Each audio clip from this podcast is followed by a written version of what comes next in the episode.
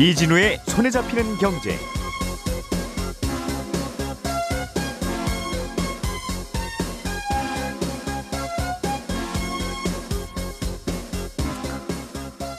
안녕하십니까 이진우입니다.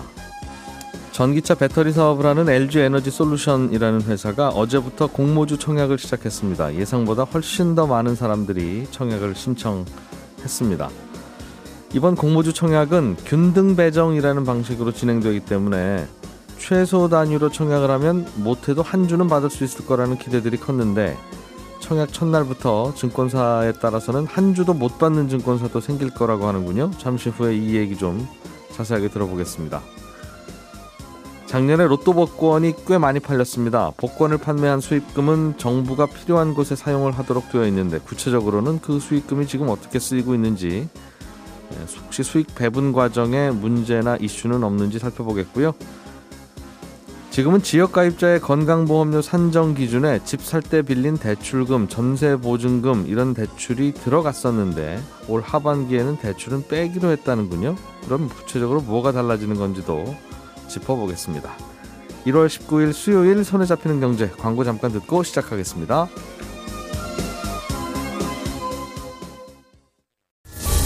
오늘의 뉴스를 프로파일링 합니다. 평일 저녁 6시 5분 표창원의 뉴스 하이킥.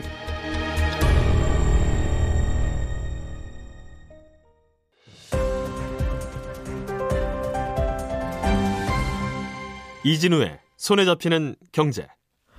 네, 경제 뉴스들 중에서 중요한 내용들만 고르고 골라서 정리하는 시간. 김현우 행복자산관리연구소장과 손에 잡히는 경제 박세훈 작가는 늘 나와 계시고요. 오늘은 김치형 경제뉴스 큐레이터와도 함께합니다. 어서 오세요. 네, 안녕하세요.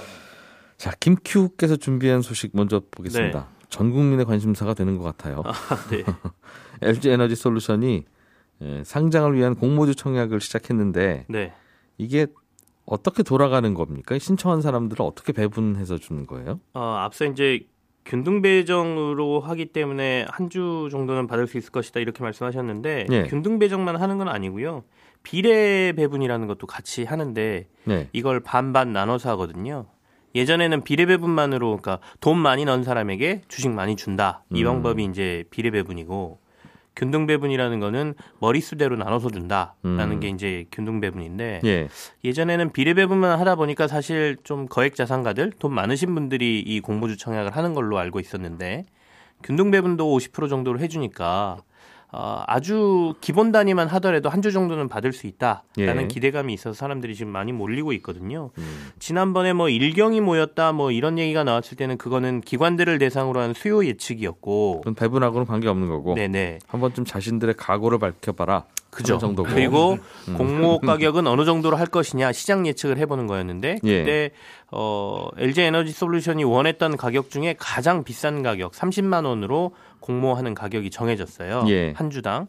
그래서 이제 그걸 가지고 어제하고 오늘 이틀 동안 공모주 청약, 그러니까 일반인들에게 이 주식 사고 싶은 사람들 신청하세요라고 하는 절차를 이제 진행하고 있는데 음. 어제 뭐 그동안 해왔던 공모주 청약 중에 모든 기록들을 그냥 초반에 다 깨고 경쟁률이 매우 높았다 이런 얘기가 되겠고요. 지금 네. 증권사 일곱 곳에서 이 청약을 받고 있는데 세 곳은 주간증권사라고 하고 음. 네 곳은 인수증권사라고 합니다. 그래서 주간증권사는 말 그대로 주간이란 말이 들어갔으니까 공모주를 나눠주는 그 파는 물량이 좀 많고 인수증권사는 이 주간증권사를 도와주는 증권사에 불과하거든요. 그러다 네. 보니까 어 이제 공모주를 파는 물량이 좀 적어서 인수증권사 중에 어 덩치는 큰데 고객들은 많은데 예. 이 물량이 적은 데들 같은 경우는 어제 이미 다 동나버린 거죠. 그래서 음. 거기에다가 균등 배정으로 들어가 봐야 한 주도 못 받는다 이런 얘기가 벌써 나오는데 그게 이제 미래에셋증권 어제 경쟁률로 봤을 때 0.47주 정도 받는 걸로 지금 나오고 있습니다. 0.47주를 받으면 한 주가 안 된다는 건데 그렇죠. 주식을 나눠 바- 반 잘라서 주지는 않을 거고 네. 어, 어떻게 줍니까 0.47주는?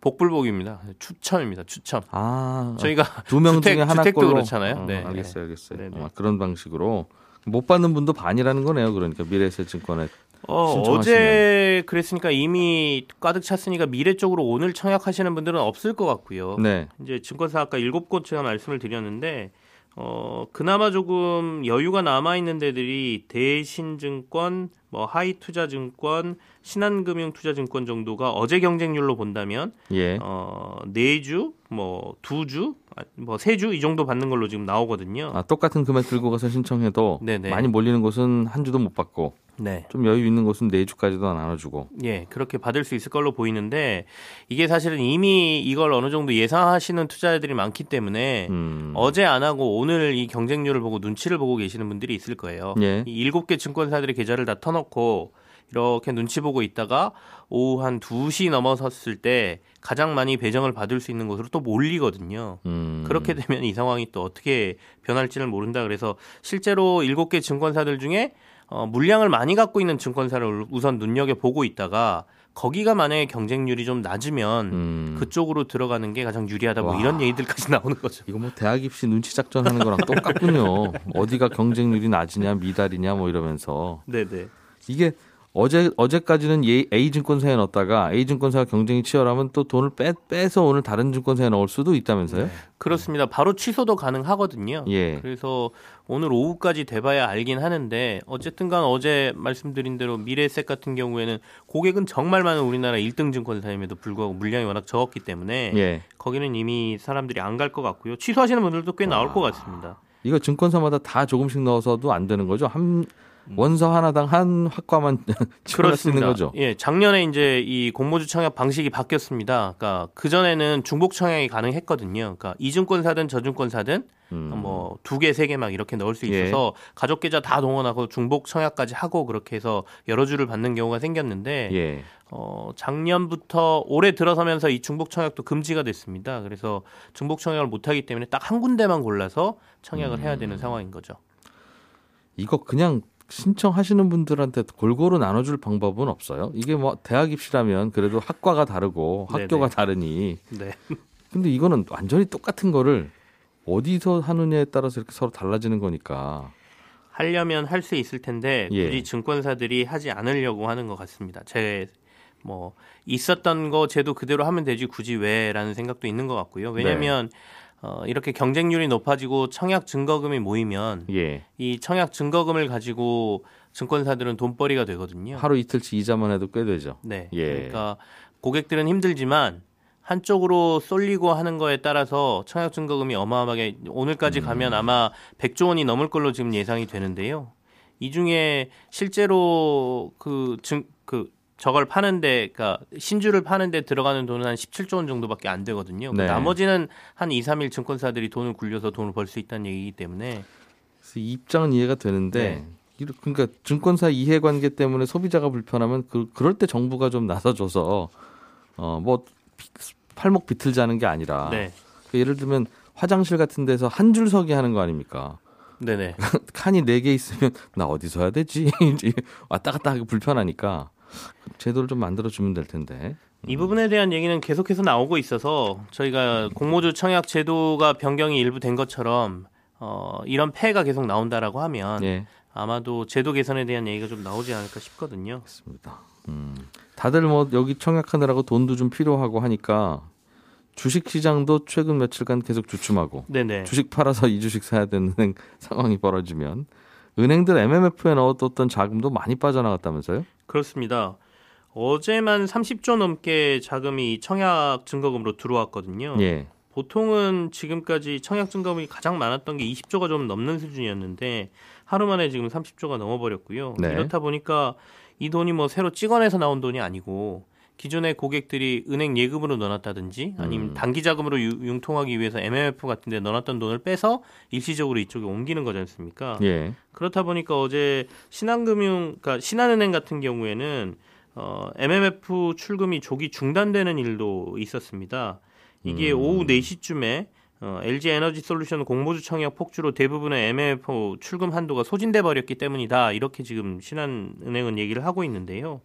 이 MMF가 일종의 머니마켓 펀드라고 해서 어, 당일날 출금될 수 있는 돈의 규모가 좀 정해져 있습니다. 이게 자본시장법 시행령에 정해져 있거든요. 네. 당일 출금 한도는 전체 MMF 잔액의 5% 혹은 100억 원 중 큰 금액 범위 내로 제한한다 이렇게 돼 있어요. 그러니까 은행이 사람들이 예금 찾으러 몰려들면 다 못 내주니까 네네. 지급 준비율만큼은 돈 준비해 놓으세요 한 그그 한도인데 그렇죠. 그건 조금 다르긴 한데 이게 펀드다 보니까 운용을 계획적으로 해야 되는데 갑자기 빼게 되면 수익률 전체에 영향을 미치게 되거든요. 네. 그렇다 보니까 일부 한도를 제한해 놓은 거고 음. 그 전날 신청해 놨다라고 하면 상, 이 한도에 영향을 안 받거든요. 그렇다 네. 보니까 은행들에서 어제 막 오후에 급하게 국민은행도 그렇고 신한은행도 그렇고 고객들한테 막 공지를 했어요. 음. 내일 돈 찾으실 분들 빨리 오늘 예약 거세요. 왜냐하면 주택 같은 거 이제 돈 내야 되시는 분들 큰 돈 나가야 되는 분들 같은 경우에는 네. 이것 때문에 영향을 받으면 내일 피해를 볼 수가 있기 때문에 그래서 음. 그런 현상까지 지금 나타나고 있고요. 이렇게 단기 자금이 왔다 갔다 거리면 사실 단기 자금 시장의 금리도 영향을 좀 받을 수 있습니다. 그래서 이 공모주청약 큰게 진행되면 단기 시장에서 금리도 출렁이는 모습을 좀 보여주곤 합니다. 오늘까지 가능한 거죠? 공모주 청약은? 네, 그렇습니다. 오늘까지입니다. 다만 증권사 계좌가 미리 없었으면 오늘 새로 개설해서 하기는 어렵다면서요? 네, 그렇습니다. 미리 좀 음. 알아서 계좌를 터놓으셔야 하는 상황인 거죠. 자, 박세훈 작가님, 네, 작년에 로또 복권 판매가 꽤 많이 늘었습니까? 5조 원 넘었습니다. 2004년 처음 판매한 이후로 5조 원 넘은 건 작년이 처음인데 예. 코로나19 때문에 경마장 못 가고 카지노 출입 안 되니까 복권 쪽으로 그 돈이 몰린 게 아닌가라는 해석이 나옵니다. 우리나라만 그런 건 아니고요. 미국, 캐나다, 호주 이런 나라들도 코로나 이후에 복권 판매액이 그 전에 비해서 꽤 많이 늘었습니다. 5조 원어치가 팔렸다. 네, 그렇습니다. 그럼 그 5조 원 중에 한 절반 정도는 당첨금으로 나눠줬을 거고 네. 나머지 이익금은 어떻게 했습니까? 천 원짜리 한 장 팔면 대략 430원 정도 정부 수익금인데 그 430원 어떻게 쓰냐면요. 65%는 공익 사업이라고 해서 뭐 저소득층 주거 지원, 소외계층 소득 지원 이런 쪽으로 가게 돼 있고요. 예. 이건 복권위원회에서 아, 여긴 이 정도 예산이 필요하겠구나라고 마치 국가 예산 짜듯이 심사하고 정해서 필요한 곳에 보내줍니다. 네. 나머지 35% 여기서부터 제가 하고 싶은 얘기인데 수익금의 35%는 법이 정한 비율에 따라서 몇몇 특정 기금으로 묻지도 따지도 않고 그냥 가게끔 되어 있습니다. 이 배정률이 4.286에서 17.267% 정도인데 예를 들면 과학기술진흥기금으로는 12%가 무조건 가게 돼 있고요. 예. 문화재 보호기금으로는 14%가 무조건 가고 이런 식으로 딱 정해져 있습니다. 근데 이게 왜 문제라냐면 예산이라는 게 무한전 있는 게 아니니까 정해진 곳에 딱 알맞게 배분이 돼야 되잖아요. 근데 이런 식으로 수익금의 얼마를 무조건 배분해 버리면 칸막이가 쳐지거든요 예산에. 그러면 부족한 곳은 부족하고 남는 곳은 계속 남게 돼서 네. 이런 수익금 예산이 비효율적으로 집행이 됩니다. 그리고 정부가 부처나 기금에 예산해 줄 때는 성과 평가라는 걸 해가지고 성과가 잘 나오면 더 주고 아니면 깎고 그렇게 하거든요. 예. 그러니까 예산 더 받으려면 성과가 잘 나오게끔 열심히 일을 하는 건데 그렇게 안 해도 예산이 정해진 비율만큼 가게 되면 성과 평가라는 것도 무의미해집니다. 미리 정해놓은 곳으로 꼭 가게 만든 게 문제 오히려 더 경직성 있는 것 같다. 그렇습니다. 근데 예를 들면 과학기술진흥기금으로 12%가 가는 걸 딱 정해 놓았으니까 네, 무조건 그쪽으로는 간다는 거니까 네. 저기서 쓸 돈 없더라도 저 돈은 그냥 가는 겁니다라는 문제인 것 같은데. 그렇습니다. 그리고 남는 건 다음 해로 넘길 수도 있고요.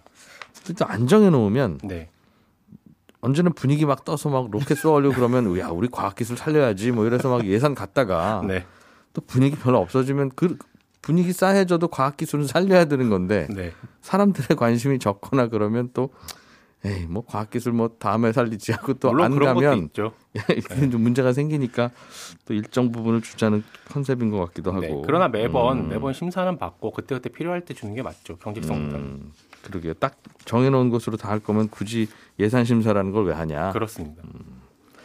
알겠습니다. 그럼 그렇다면 그렇게 하지 말고 복권 수익금은 어차피 나라에서 하는 거니까 네, 그냥 정부가 세금 걷었다고 생각하고 다 정부 예산 주머니로 넣어서 네, 그걸로 국방 예산을 쓰던 무슨 복지 예산을 쓰던 그때 그때 그 해 그 해 필요한 예산으로 그냥 쓰면 네. 안 됩니까? 얘도 히스토리가 있거든요. 로또 복권 만들어지기 전에는 예. 정부 부처나 뭐 지자체 혹은 기금들이 자기들이 필요한 예산을 복권을 발행해서 만들기도 했어요. 예를 들면 국토부에서 발행했던 주택 복권, 요 유명했었죠. 지금은 예. 없고 산림청에서 발행했던 녹색 복권도 있고 예. 지자체들도 발행을 했고 10개 기관에서 한 20개 넘는 복권들을 마구 발행을 하다 보니까 당시에 이거 복권이 너무 난립해서 안 되겠다라고 해서 2004년 4월에 복권법을 만들면서 네. 그냥 전부 로또 복권으로 합친 겁니다.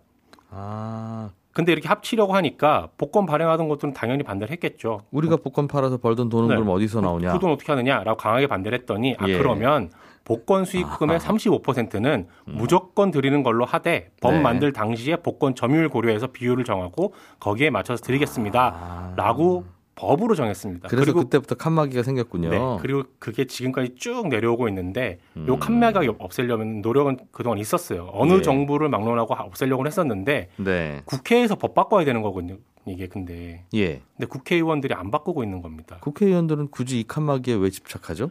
왜냐하면 복권 수익금 배분 받는 기금들, 부처들 이 입장에서는 매년 들어오는 돈 포기하는 게 쉽지가 않잖아요. 그렇겠죠. 그러다 보니까 국회의원들에 대한 압박이 굉장히 크지 않나. 그래서 그쪽 눈치를 안볼 수도 없지 않냐라고 예. 추측은 하고 있습니다. 하기야 예산 하나 하나 들여다 보면 이건 불필요해라고 하기가 마땅치 않은 예산들이 꽤 있긴 있을 그렇습니다. 거예요. 예. 어, 필요는 하죠. 어.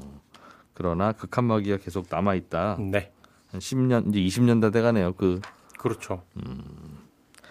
알겠습니다. 그런 문제가 또 있다는 논란이 있군요. 네. 김현우 소장님 네. 건강보험료 얘기가 또 나왔네요. 네. 그렇습니다. 지역 가입자들은 건강보험료를 낼 때 수입 월 수입에 대해서만 내는 게 아니라 직장 가입자처럼 그렇죠. 본인이 재산이 얼마나 있느냐에 따라서도 건보료가 달라지는데 맞습니다. 그 재산을 볼때 네. 예를 들면 5억짜리 집이 있는데 3억 원이 대출이거나 예를 들면 전세를 줬습니다. 예. 그럼 실제로 내 재산은 2억 원 정도이지만 그렇죠. 지금은 그거를 다 그냥 5억 원 재산 있는 걸로 본다는 거죠. 맞습니다. 아, 이제 재산에 대해서는 여러 가지요. 자동차는 별도로 부과를 하고 예. 어, 지금 말씀하신 주택 혹은 주택 외에도 전세 보증금이나 월세 보증금 아니면 토지, 건축물, 선박, 항공기 이런 것도 다 이제 재산으로 보고 예. 점수를 부과를 하는데 아, 지금까지는 그 대출은 고려를 안 했지만 음, 7월부터는 이 대출이 있으면 대출은 뺍니다. 다만 모든 재산에 대해서는 아니고 예. 주택 혹은 주택이 없으신 분들의 전월세 보증금에서 대출이 있으면 이건 차감을 하고 나머지만 소득으로 본다. 예. 이게 사실은 2019년 10월에 국민건강보험법 개정되면서 아, 반영은 되어 있었는데 요 시행 준비에 있어서 시간이 필요하다 해가지고 2단계 건강보험 개편인 이제 올해 7월에 바뀌는 겁니다. 음. 이렇게 되면 이제 대출이 껴 있으면은 건보료가 조금 낮아질 수는 있는데 예. 그렇다고 해서 뭐 내가 집 살 때 혹은 전세 보증금 이걸 받을 때 대출이 반 정도 껴 있다 해서 건보료가 반까지 낮춰지는 건 아니에요. 왜냐하면 이제 재산에 대해서는 에, 등급을 60등급으로 구분을 하고 그 단계별로 부과를 하기 때문에 예. 아, 여기 좀 차이가 있습니다. 예를 들어서 뭐 6억짜리 주택이 있다. 그러면은 이에 대한 건보료는 지금 기준으로 장기 요양보험료 포함해서 월 19만 4천 원이 부과가 됩니다. 6억짜리 주택 하나만 있으면 한 달에 19만 원이 그냥 나오는 거예요. 네. 소득이 없어도. 예. 소득과는 전혀 무관하게. 예. 19만 4천 원이 그냥 나오는데 만약에 절반이 대출이다. 어, 그래서 3억 원이 내 재산이다라고 보더라도 네. 19만 4천 원의 절반이 아니라 15만 7천 원 정도가 나옵니다. 한 20% 정도 음, 조금 떨어지는데. 깎아주는군요. 네, 예. 조금 떨어지긴 하나 그렇다고 이제 대출의 비율별로 깎이는 건 아니니까 네. 아, 너무 기대는 안 하셔야 된다라는 거 음, 그렇게 생각을 그럼 내가 해보셔야 되고. 재산이 있는데 대출이 있거나 그걸 전세 줬다는 건 세입자한테 돈 빌렸다는 뜻이니까 그것도 역시 대출이고. 네 그런 그런 것을 다 빼준다. 네 그런데 그런 디테일까지는 지금 안 나왔습니다.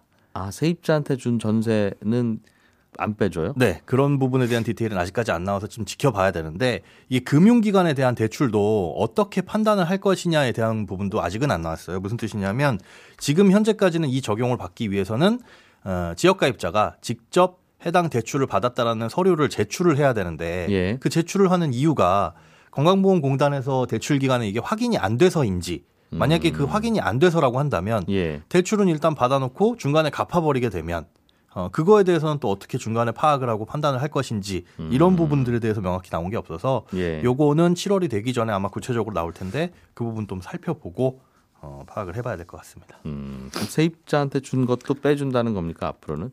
그것도 세- 그것도 역시 전세 전세 줘 주면 그렇죠. 전세긴 한데 그 부분은 지금 아 말이 아예 없어요. 예, 아예 없습니다. 아, 예. 은행 대출은 마이너스로 빼주겠다. 네, 그렇습니다. 세입자도 전세 3억 원에 살고 있는데 그 중에 2억 원이 대출금일 수도 있잖아요. 그럴 수 있죠. 그것도 빼준다. 그거는 빼줍니다. 알겠습니다. 다만 집이 없는 경우. 예. 예. 이 소식도 하나만 더 보죠. 예. 전입 신고를 하면 주민센터 가서 전입 신고하면 바로 즉시 에, 우선순위 권한이 생기는 예. 그런 법안이 발의됐다는 게 무슨 얘기입니까? 이게 아, 우리가 전세 계약 맺을 때 그 보증금 지키기 위해서 예. 전입 신고하고 확정 일자라는 거 봤잖아요. 봤죠. 그 전입 신고라는 거는 내가 이 집에서 살 수 있는 권리, 쫓겨나지 않을 권리, 쉽게 얘기해서 대항력을 갖추는 거고, 네. 아, 우리가 확정 일자를 받는 건 음, 보증금에 대한 우선 변제권을 갖는 겁니다. 내가 예. 선순위다라고 순서를 정해 놓는 건데 이 우선 변제권이 생기는 거는 전입 신고가 된 다음. 근데 전입 음. 신고는 오늘 신고하면 내일 공공시, 즉 오늘 밤 자정부터 효력이 발생을 합니다. 그러다 보니까 예. 오늘 내가 오전 9시에 가서 전입 신고를 했는데 네. 이 집주인이 한 10시나 11시쯤 은행에 가지고 대출을 받으면 네. 내 우선순위가 생기기 전에 대출이 선순위가 돼 버리는 겁니다. 예. 그러다 보니까 이런 전세 사기가 자꾸 발생을 하니 세입자한테 전세금도 받고 그렇죠. 같은 날 은행 가서 대출 신청하면 네. 그럼 대출도 나오고. 네. 어. 그런데 우선순위는 대출 오늘 먼저 은행에 있다. 예, 근저당이 설정이 되고 세입자의 보증금은 오늘 00시부터. 그래서 아. 이걸 좀 당기자는 법안이 발의가 됐는데 예. 아, 어찌 보면 좋은 것 같지만 이게 벌써 21대 국회에서 일곱 번째 발의예요. 이게 안 되는 이유들이 여러 가지가 있는데. 왜 그렇죠? 세입자 보증금을 좀 보호하려는 취지 같은데. 네, 맞습니다. 예. 그런데 원칙은 그렇습니다. 이 법제사법위원회에서도 이게 어렵다라는 결론을 냈는데 부동산의 갖가지 권리는 음. 이제 원칙은 등기에서 설- 시작이 됩니다. 그런데 예. 전입 신고라든가 확정 일자는 등기가 아니잖아요. 행정상의 어떤 편이라든가. 예, 세입자의 어떤 신속한 보호를 위해서 해주는 거라서 그러니까 오늘 오후에 돈 빌리러 가면 은행이 도대체 세입자가 있는지 없는지를 파악이 안 된다. 그렇습니다. 아, 그래서 그 시스템부터 갖춰놔야 된다라는 게 결론입니다. 네, 저는 잠시 후 11시 5분에 이어지는 손에 잡히는 경제 플러스에서 또 한 번 인사드리겠습니다. 이진우였습니다. 고맙습니다.